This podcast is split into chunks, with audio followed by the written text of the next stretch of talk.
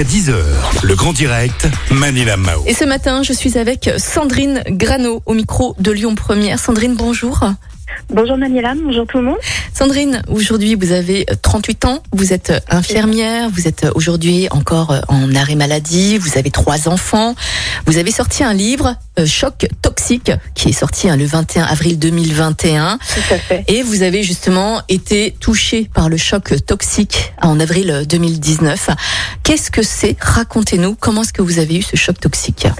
Alors le, le choc toxique menstruel, dans mon cas, en fait, c'est une infection liée aux protections internes qu'on utilise, nous femmes, quand nous avons nos règles, à savoir euh, les tampons ou les coupes menstruelles. Moi, dans ma situation, j'utilisais des coupes menstruelles et donc c'est une, infection extrêmement euh, virulente, euh, très très grave, euh, qui arrive heureusement rarement, mais quand ça arrive, euh, ça peut être potentiellement mortel. Oui, ça peut être mortel, en effet. Il y a eu des grosses conséquences sur vous, sur votre corps.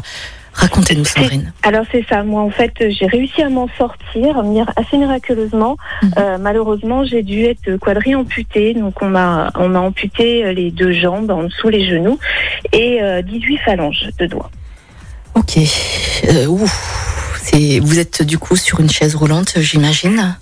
Eh bien pas du tout.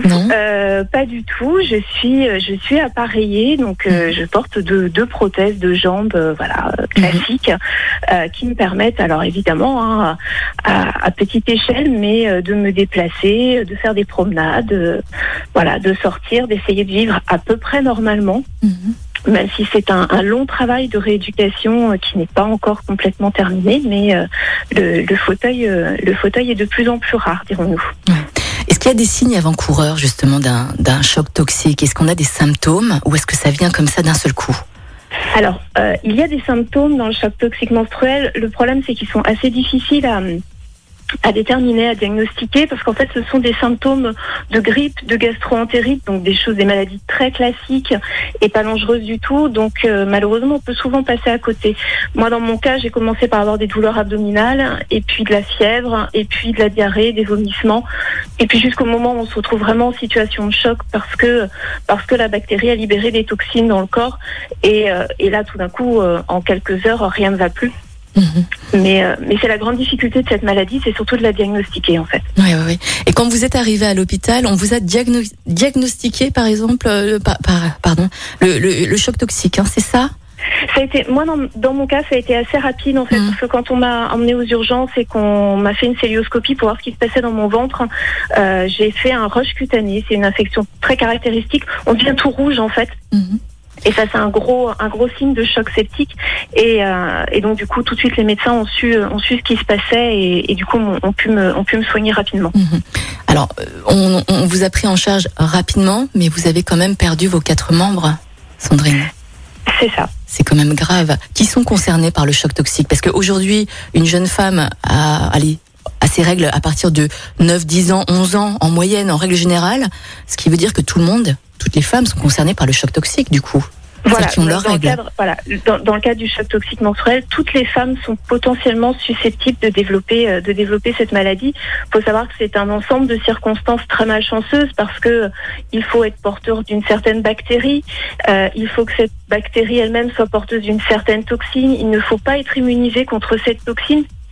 On va dire la plupart des femmes euh, ne sont pas concernées par cette maladie, euh, ne la développeront pas. Mhm. Malheureusement, on ne peut pas savoir parce qu'on ne sait jamais si on est porteur ou non de cette bactérie. Donc, en fait, il faut se mettre en tête que potentiellement, nous toutes femmes, on, on a un risque de développer cette maladie. Quelles seraient les solutions du coup pour prévenir de cette maladie? Est-ce qu'il faut arrêter d'utiliser les tampons, les cups, les serviettes? Quelle serait la solution?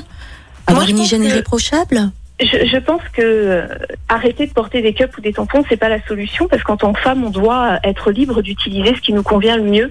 La vraie solution aujourd'hui, c'est surtout que il faut, faudrait qu'il y ait euh, un peu plus de réglementation. Il faudrait que les fabricants jouent le jeu de la transparence et informent surtout les femmes de ce risque. Mhm. Il faut savoir qu'au niveau des, des, des cups, euh, moi à l'époque où j'en portais, une cup, on nous la vendait en disant que c'est un, un, un- un outil qui se portait 12 heures de temps. Vous pouvez garder une cup 12 heures, la rincer, la remettre 12 heures, et ceci tout le temps de nos règles. Il s'avère que les scientifiques ont fait des études et que ce n'est pas du tout cette durée-là qui est préconisée. Euh, une cup, ça doit se porter au maximum 6 heures. Ça doit être laver, stériliser entre chaque utilisation. Ça ne doit pas être porté la nuit. Mm. Ça ne doit pas être porté avant les règles. Enfin bref, il y a tout un tas de, de petits critères en fait d'utilisation et de, de règles d'hygiène euh, très importantes à connaître. Et malheureusement, euh, beaucoup de femmes ne les connaissent pas puisque beaucoup de fabricants ne sont pas encore assez transparents là-dessus. Mhm. Sandrine, quelle serait la solution du coup pour informer toutes les femmes? Est-ce qu'il faudrait revoir peut-être l'éd- l'éducation à l'école? Je sais pas. Alors, l'éducation à l'école, c'est primordial parce que parce que moi, je- en tant que maman, euh, euh, si je transmets une mauvaise info à ma fille parce que je ne l'ai pas eue, forcément, elle va avoir les mêmes mésusages que moi. Donc, l'école, c'est extrêmement important, toute, toute la prévention. Euh, et puis, pardon, j'ai perdu le fil, excusez-moi. Je vous en prie. Donc on, on disait, euh, même moi j'ai perdu le fil tellement c'est- perturbant parce que toutes les femmes sont sont concernées par tout ça. On parlait justement des des, des cups qu'il fallait pas garder 12 heures mais 6 heures. Euh, bon, écoutez, c'est pas grave. Comment Oui, comment je vous disais, c'était par rapport à l'éducation. Voilà. Oui, l'éducation. Oh L'éducation des enfants, l'éducation des femmes, l'éducation euh, des hommes aussi, parce que les hommes ont toute leur place. Euh, même si les règles, c'est féminin, je pense que les- la place des hommes est extrêmement importante. Je suis d'accord avec vous. Il y a beaucoup de papas également hein, qui, sont un peu, on va dire, euh, face à leurs enfants, leurs filles euh, qui, qui grandissent, qui deviennent des adolescentes et, et qui ont leurs règles. Bah forcément, certains papas n'ont pas forcément les réponses à tout ça. Euh, Sandrine, comment se passe votre vie au quotidien alors que vous êtes amputée des quatre membres Alors ma suite à ce elle choc est, elle est très très très ralentie. C'est, je crois, maintenant mon plus, ma plus grosse frustration, c'est cette lenteur permanente, parce que euh, marcher c'est fatigant. Euh, tenir des objets c'est fatigant, écrire c'est fatigant.